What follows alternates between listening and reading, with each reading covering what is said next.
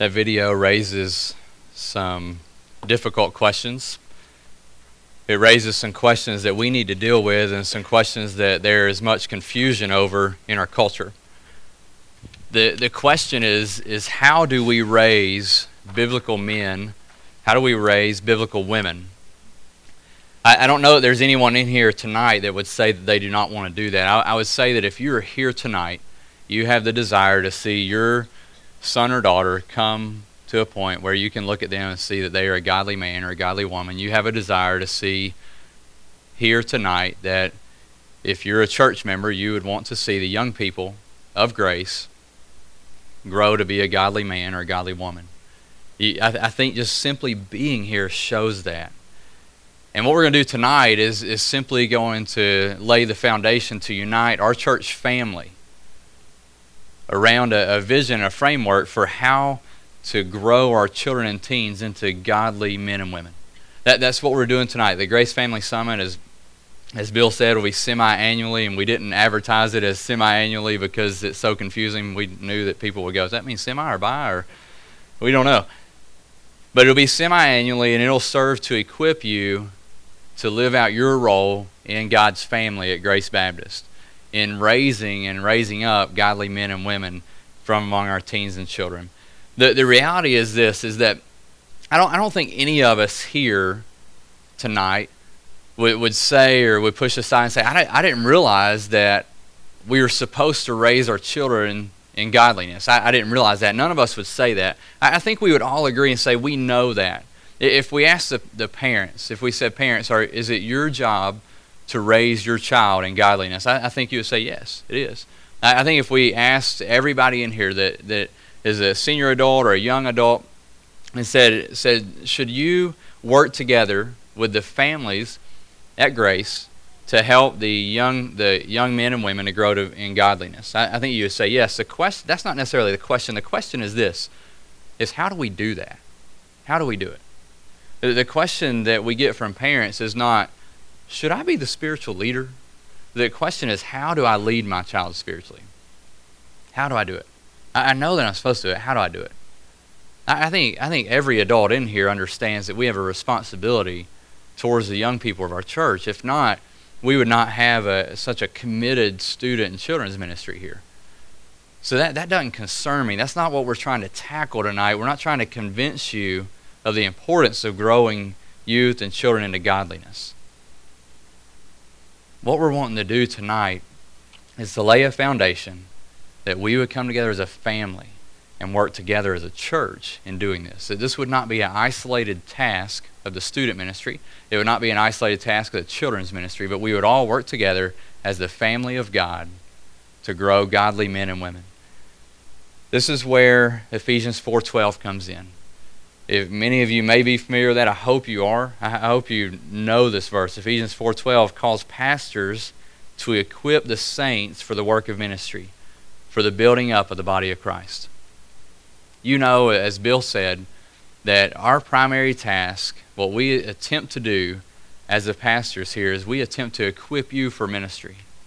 God, God tells us in Ephesians 4 or Ephesians 2:10, He tells us that every believer saved by grace, has good works to do that God has prepared beforehand. We, we have a task to do, we have a calling, a work to do for God. And so, how do we do that? How do you carry out your role in Grace Baptist Church, whether you're 80, whether you're 8? How do you carry out your role in Grace Baptist? And our job and what we seek to do is to equip you to do that. And we've spent a, a lot of time, Scott and I spent a lot of time with our respective ministries uh, working to equip parents Scott probably spends more time talking to me than he wants to because we have to do that. We have to, to work together on, on how do we equip parents to do what they need to do. And the reality is that, that parents need older adults to help them. That they need the rest of the church to come alongside them and help them in their task of raising godly young men and women. So what we're doing tonight, like Bill said, it's not a it's not a new paradigm. It's not this new program. It's not a, a new thing that's going to add to your schedule or anything like that. What we do tonight is laying a foundation for what will start happening in the spring and at every Grace Family Summit from now on. To lay a foundation and, an understanding of how we can raise godly men and women in this church. How we can answer the question with confidence when does a boy become a man? When does a girl become a godly woman? We can answer those questions with confidence, and, and they will know that as well. So that's what we're doing tonight. The, the question, I think, is this for us tonight, what we want to deal with is, is why is it important for our entire church family? Why is this not the Grace Parent Summit? Why, why did we think it was important enough to, to spend time on a Sunday night when the whole church is gathered? Why is it that important? The, the reason that we see, and we'll start in your handout here in a moment, the, the reason that we see, the reason it's important for our entire church is this, is, is Scripture gives us a picture of the church and the home coexisting. They coexist in a, in a partnership. They work together, okay? And, and we're a part of the family of God. We see that, that God started, he, he, he founded the biological family first in his plan, but throughout the narrative of Scripture, that he unfolds the concepts and the truths of the biblical family into an extended spiritual family. And so that's what we're going to look at tonight because as we do this, it's important that we understand what this is and we understand that everybody at Grace has a role to play in what we're starting here as far as our raising biblical men and women. So look on your handout there. What we want to do is we want to just trace through Scripture tonight on, on the, the development of the family, the concept of the family in Scripture your, your title there is the, the family and the meta narrative of Scripture. You understand, a lot of you, I know not everybody does, you may not be familiar with the term meta narrative. What that is, meta narrative simply means the big story, the overall picture. Okay? And so what that means is that from Genesis to Revelation, there is a big story. There's one theme, one story of Scripture. And so, how do we see family carried out? How do we see it developed through the meta narrative of Scripture? From Genesis to Revelation, how does it develop in God's plan? How do, how do we see it work out? So the first thing we see is this is that we see that God establishes the biological family in creation. He, he begins with the biological family in Genesis 1 27 and 28. It says, God, you know, you know these verses. God created man and woman in whose image? His image. Man and woman was created, were created in the image of God. Is verse 26 says, Then God said, Let us make man in our image, according to our likeness. Let them rule over the fish of the sea, over the birds of the sky, and over the cattle, and over all the earth, and over every creeping thing along the earth. God created man in his own image. In the image of God, he created him. Male and female, he created them. God blessed them, and God said to them, Be fruitful and multiply, multiply. Fill the earth and subdue it, and rule over the earth. And he goes on through the creation narrative. In Genesis 2, verses 24 and 25, what do we see there? In regards to the biological family, God ordains what? He ordains marriage. He says, For this reason, a man shall leave his father and his mother and be joined to his wife, and they shall become one flesh, and the man and his wife were both naked and were not ashamed. Here we see the institution of marriage begun in the Garden of Eden, and, and mind you, this is before the fall. God, God begins the biological family in creation. The second thing is this is that God uses biological families to establish his people. We see God working throughout Genesis. We see in Noah's family how God preserves mankind and demonstrates his mercy, establishes the first covenant with man. Right? We see that. We, we see him working through Noah's family, and then we see whose family arise. God calls forth who? He calls forth Abraham correct? He calls forth Abraham and works through his family to establish his people. To establish his people. What does he tell Abraham? He says that your descendants will become more numerous than the stars. And he establishes a covenant with Abraham. Throughout the rest of Genesis, we continue to see God working through key families. We see him working through the family of Isaac and then Jacob. And then we see God working in Jacob's family. And how many sons does he have? Twelve. And so we see God's plan where He started with a biological family and He begins working it out to become the 12 tribes of the nation of Israel. Which leads us to the third point that God continues to use biological families as He works through His people on a national level. You see how God's using the families. You see how He's carrying out His plan to work out His plan of redemption. We see Moses redeeming God's people from Egypt. Then we see Joshua leading the nation into the promised land.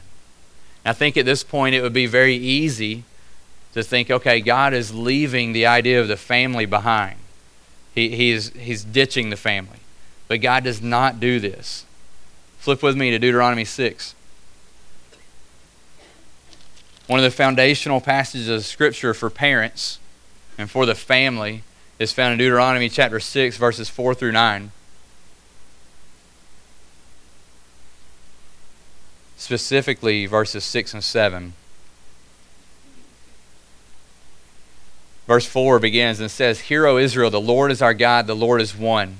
You shall love the Lord your God with all your heart, with all your soul, with all your might. Now listen to this. These words which I am commanding you today shall be on your heart. You shall teach them diligently to your sons, and shall talk to them when you sit in your house, and when you walk by the way, and when you lie down, and when you rise up. We, we see that in the midst of God working through Moses and God working in the nation, he never sets aside the biological family. The family is still the primary context of learning about God and who God is. The same is true in, in Joshua 4 1 through 7. You just write that down. We won't flip over tonight. But as Joshua prepares to lead the, the nation, the people, into the promised land, what does God tell him to do? He crosses the river and God says, As you do that, I want you to gather 12 stones out of the river. And on the bank of the river on the other side, I want you to, to erect a memorial. And that memorial will serve to do what? To teach the nations? No. He, he says that memorial will serve to teach your children. So that when your children ask, I want you to tell them of what I have done. When your children ask, tell of the works of God, instruct them, and tell them about who I am. So we still see God working in the family and speaking to parents in the midst of Him broadening the scope of His nation. God calls forth the judges to lead the people. He answers the cries of the people and establishes a monarchy. The prophets are sent to warn His people. And throughout this process of development, God still uses and focuses on the family unit. Think about Ruth. Where did Ruth find her redemption? Through her kinsman redeemer, through the family. We, we see in Proverbs, what is Proverbs as a book? It's a book of wise saying, a book of instructions from a king to his people. Who is it written by? It's written by a father to his son. We see this in Scripture. We see in Malachi 4 6, before the coming of the New Testament, one of the last words penned, that the Messiah, what will he do? He will turn the hearts of the fathers to their children and the hearts of the children to their fathers. In the midst of this, we, we see God using the family unit. This is never set aside. As we enter the New Testament, family takes on a richer meaning. It just gets richer and richer and richer. Your next point there on your handout God sends the Messiah through the familial bloodline. He, he sends the Messiah for the people through family bloodlines. Matthew 1, verses 1 through 17 is what? It's a genealogy. It's a genealogy that we trace Christ back to who? To David, all the way back to Abraham. He, the genealogy just tells the picture of how God uses families to bring about and to bring forth the Messiah. So he delivers the people through that bloodline. Finally, in the New Testament, we're going to camp out here a little bit. God redeems his people on an individual basis into his spiritual family. It's at this point that the family gains tremendous, tremendous richness. It's at this point that our, our mind, when we hear family, explodes. Explodes. Our, our, that terminology, when we hear family, is transformed in the New Testament. Listen to this. Listen to, to, to Matthew 12, 48 through 49. When asked or told that his family is looking for him, who does Jesus reply is his family? Who does he identify as his family? He says, Whoever does the will of my Father who is in heaven. That's my family. Whoever does the will of my Father in heaven, that's my brother, that's my sister, that's my mother. That, that's, a, that's an amazing thing. Look at John 1.12. We're, we're told that all who have believed are given the right to become children of God. Children of God. Not, not people of God. Although we see that. We see that in Peter, that you're a holy nation, a chosen race. We, we see that. We understand that we are the people of God, but we are also the children of God. The children of God. Galatians 6:10 calls us to do good to those in the family of faith or the household of faith. Paul says do good to those in the family of faith. The family. This is interesting. Well, let me let's read. Listen, hold on. Pause that. Forget I said that for a minute. Galatians four five through six. This will give you a better understanding of what I was about to tell you. Why were we redeemed?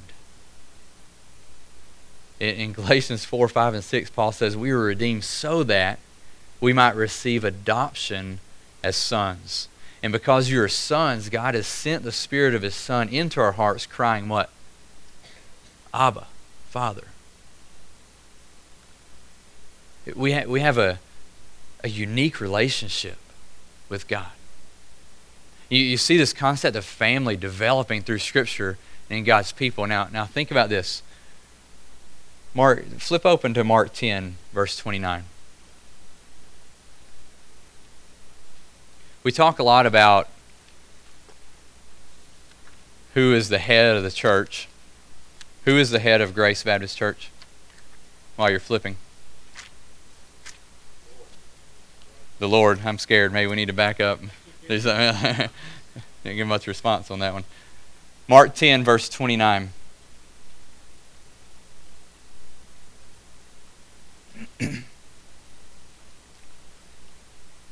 this we'll start in verse 28 peter began to say to him behold we have left everything and followed you jesus said truly i say to you there is no one who has left house or brothers or sisters or mother or father or children or farms for my sake and for the gospel's sake but that he will receive a hundred times as much now in the present age houses and brothers and sisters and mothers and children and farms, along with persecutions in the age to come in eternal life.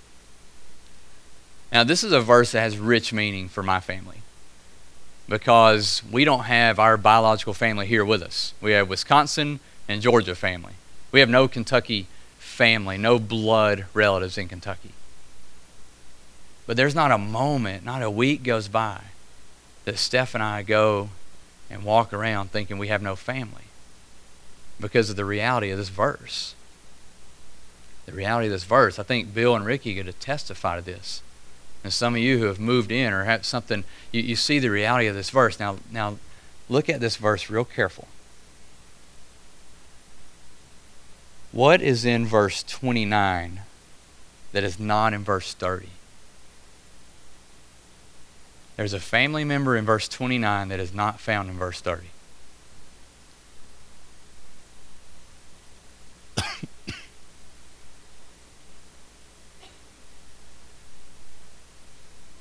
Father. Why, why does he not say, You'll have a hundredfold fathers? There's only one Father. There's only one Father. There's one head of the church. It's Christ our Lord. When we think about the church as a family, there's only one Father and that's God the Father. The one that Galatians tells us we can cry to, Abba, Daddy. That, that's just a, that's just an interesting side note, I think, when we think about the family, the lordship of Christ, the, the fatherhood of God, how unique that is. Continue on. New Testament picture of family, Ephesians 1 5, says that God predestined us to adoption as sons. Adoption as sons. Ephesians 2:19 says, "So then you are no longer strangers and aliens, but you're fellow citizens with the saints and members of the household of God." the household of God, the family of God. 1 Peter 4:17 refers to God's people as the household, the family of God. Do, do you see what's going on in the New Testament? Do you see the coming of Christ? What happened? That, that we are a family unit. You realize in, in the New Testament, brother or sister, the Greek term brother or sister, adelphoi, is used over 139 times. Now, we, we don't have time to really dig into this a lot tonight. But the, the, the ancient Near Eastern understanding of what a brother was and the importance of a brother in bloodlines was much more strong than what we understand. Blood ran thick. Uh, it runs thick here. I mean, you know, you can you can talk about my sister, or uh, wait, what is it? I can talk about my sister, but you better not, type thing, right? yeah, you guys are shaking your head. You understand that. In, in the in the biblical times, this was this was intense. That, that was uh, the familial relationship was key. It was key. It was vital. It was highly guarded and protected and thought highly of. Very important. So when Paul writes, and Paul says, brothers, this is not something they go, oh, he's just being nice. Hey, brother, he doesn't know my name. That, that's not what he's saying. That's not what they're thinking. When Paul says brothers, he's making a statement. He's making a statement that you are a family. The believers are a family. So you need to function as such. You need to function as such. Brothers, encourage one another. Brothers, pray for one another. Brothers, build one another up. All of the one another's in Scripture, we see this. This, this love and care that brothers should have for one another.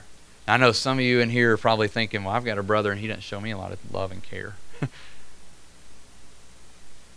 We live in a fallen world. But in God's family, He calls brothers to unite around each other and to love each other with depth and sincerity of heart. So, what do we see? We see that the biological family is never diminished. There's a spiritual dimension of family added.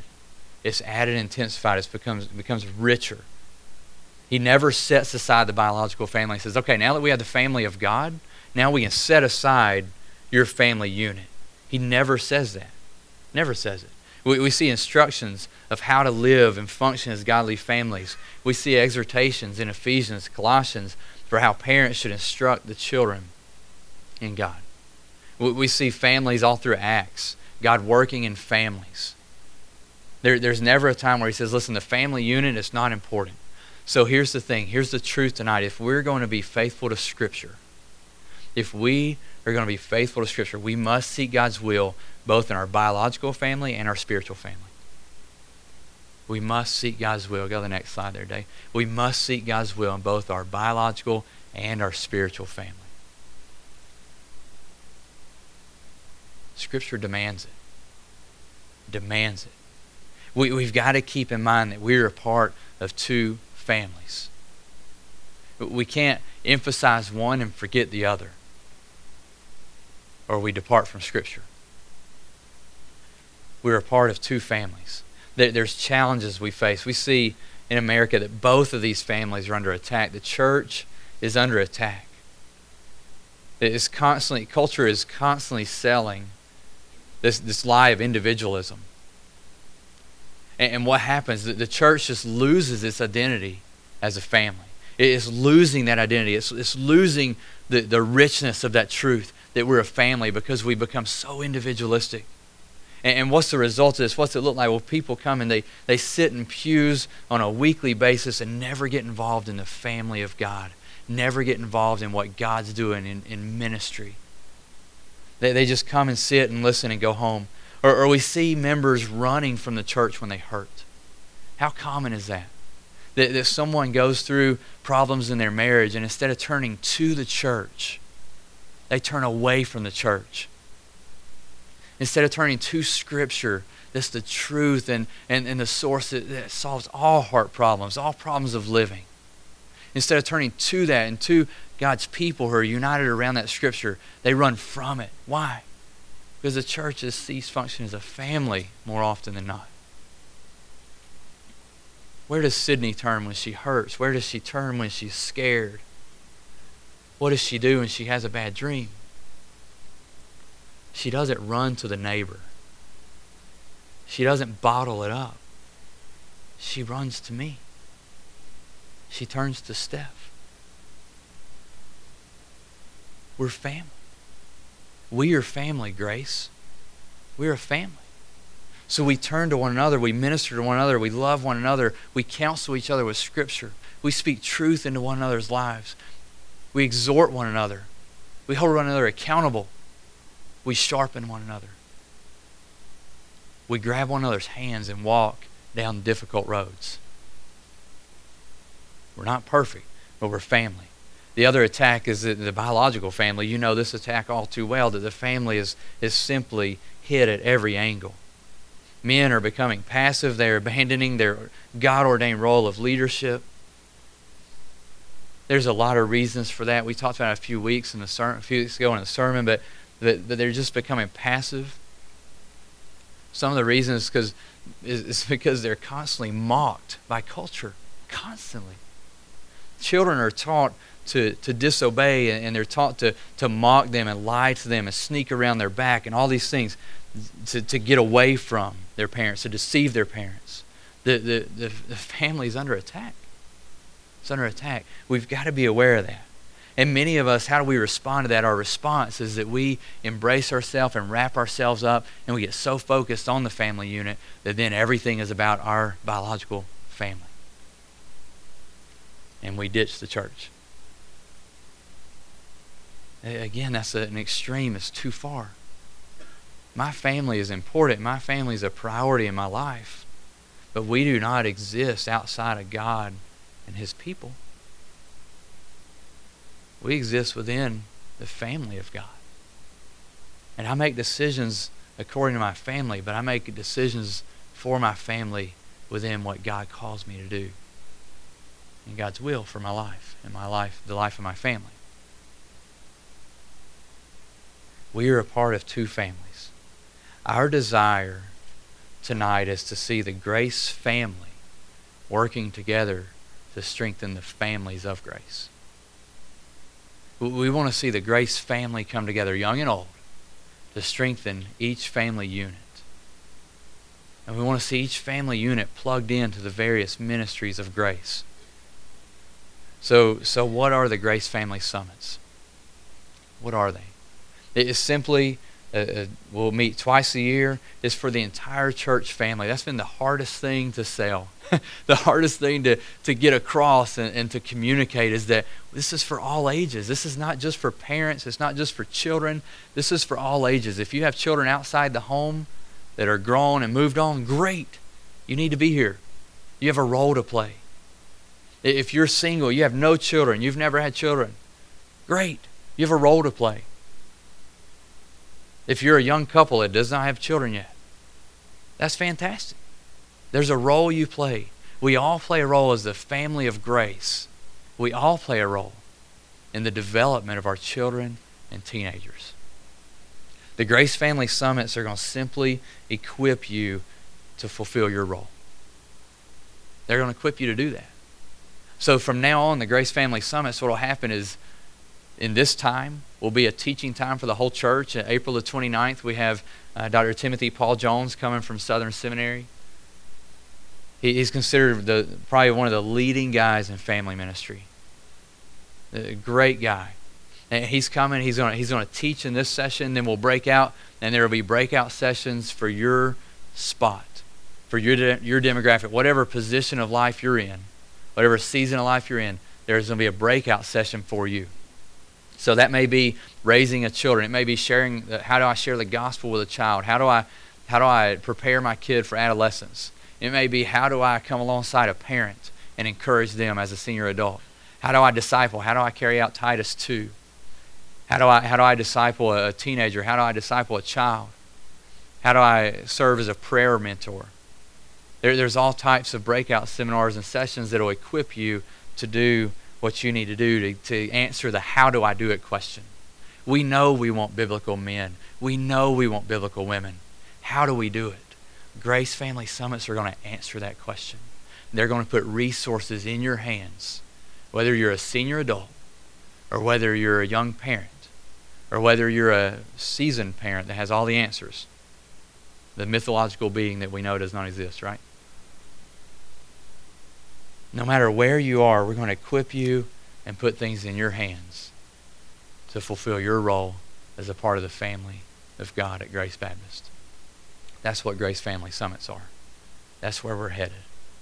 I, I want to just give you a, a real quick uh, kind of instructional time for what we're going to do next.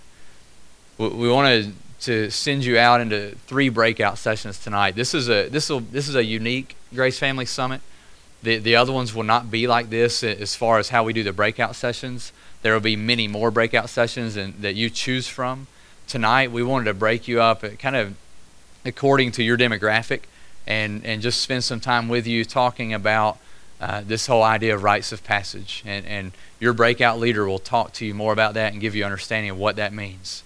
The, the video started talking about a rite of passage that a young man in northern Mongolia has to go through. What, what are there rites of passage that we can take the young men and young women of grace through to raise them up to be godly men and godly women? If so, how do we do that? What role do we play? That's what your breakout session will cover. So, so here's the three groups. The three groups are first, we want to have a group of, of young adults with no children. So, if you're a young adult and you do not have children, or at least you think you're young and you have no children, uh, then you'll be in the blue room in the back right there. Um, the second group will be parents with children in the home. So, if you're a parent any age with children of any age in the home, then you'll stay here in the sanctuary. Okay? And then the final group is adults with no children in the home. So if any adult, any age that you have no children in the home, um, we're thinking what we're thinking here is older adults, right? Um, so older adults with no children in the home, uh, or if you're to the point in your life where you say I'm probably not going to have children, then that's where you'll uh, the group you'll be in, and you'll be in the Holtzclaw building. Now I want to make a comment about that because we tried everything we could. We met um, two different times trying to figure a way around that because we know the Holtzclaw building is the most inconvenient place, and we know that some of you going down there will be senior adults, you have a hard time walking and, and, and whatnot. Uh, we're not kicking you out. We're not sending a message of, well, just go on down to the Holtzclaw building. Um, what we're doing is, is we wanted you to be up here in the blue room, but the families, just number and logistically, we couldn't do it. Uh, the number with families and children is going to be big enough that the only place that that group can be is in here and then uh, your group is big enough that you're going to have to be in the Holtzclaw building because none of the rooms back there would hold you, which is a blessing. Uh, we entered tonight thinking, hey, if there's not many senior adults come or older adults, then uh, we'll send them into the blue room. But praise the Lord, you're here, and there's too many of you for the blue room, so uh, we'll send you down to the Holtz Holtzclaw room. Actually, we don't want to just send you down; we want to escort you down and drive you down. So um, I think Max Shear and Jen Gilbert are going around. They're pulling limousines around uh, to pick you up. they just don't look like limousines, but tell yourself they are. Uh, but there's some limousines coming around to pick you up there, and they'll take you down to make it easier on you getting you down there. Um, we, we appreciate you being here, young and old. We appreciate you being here. Uh, let me pray. Uh, we'll do a five or ten minute break. Don't leave. Don't use this chance to go. I'm out of here because uh, it's been all I can do not to talk about rites of passage uh, because, man, I'm excited about this. Um, as your student pastor, I know the staff is as well. Uh, we're going to talk about rites of passage, give you a picture of that, do some dreaming, and, and look at what will it look like, how do we do it, and what is your role in a rite of passage? How do you carry out this framework and live it out to see young men and women grow to be godly men and women? Let's pray together, have a five to ten minute break, and then uh, get you to your respective breakout session.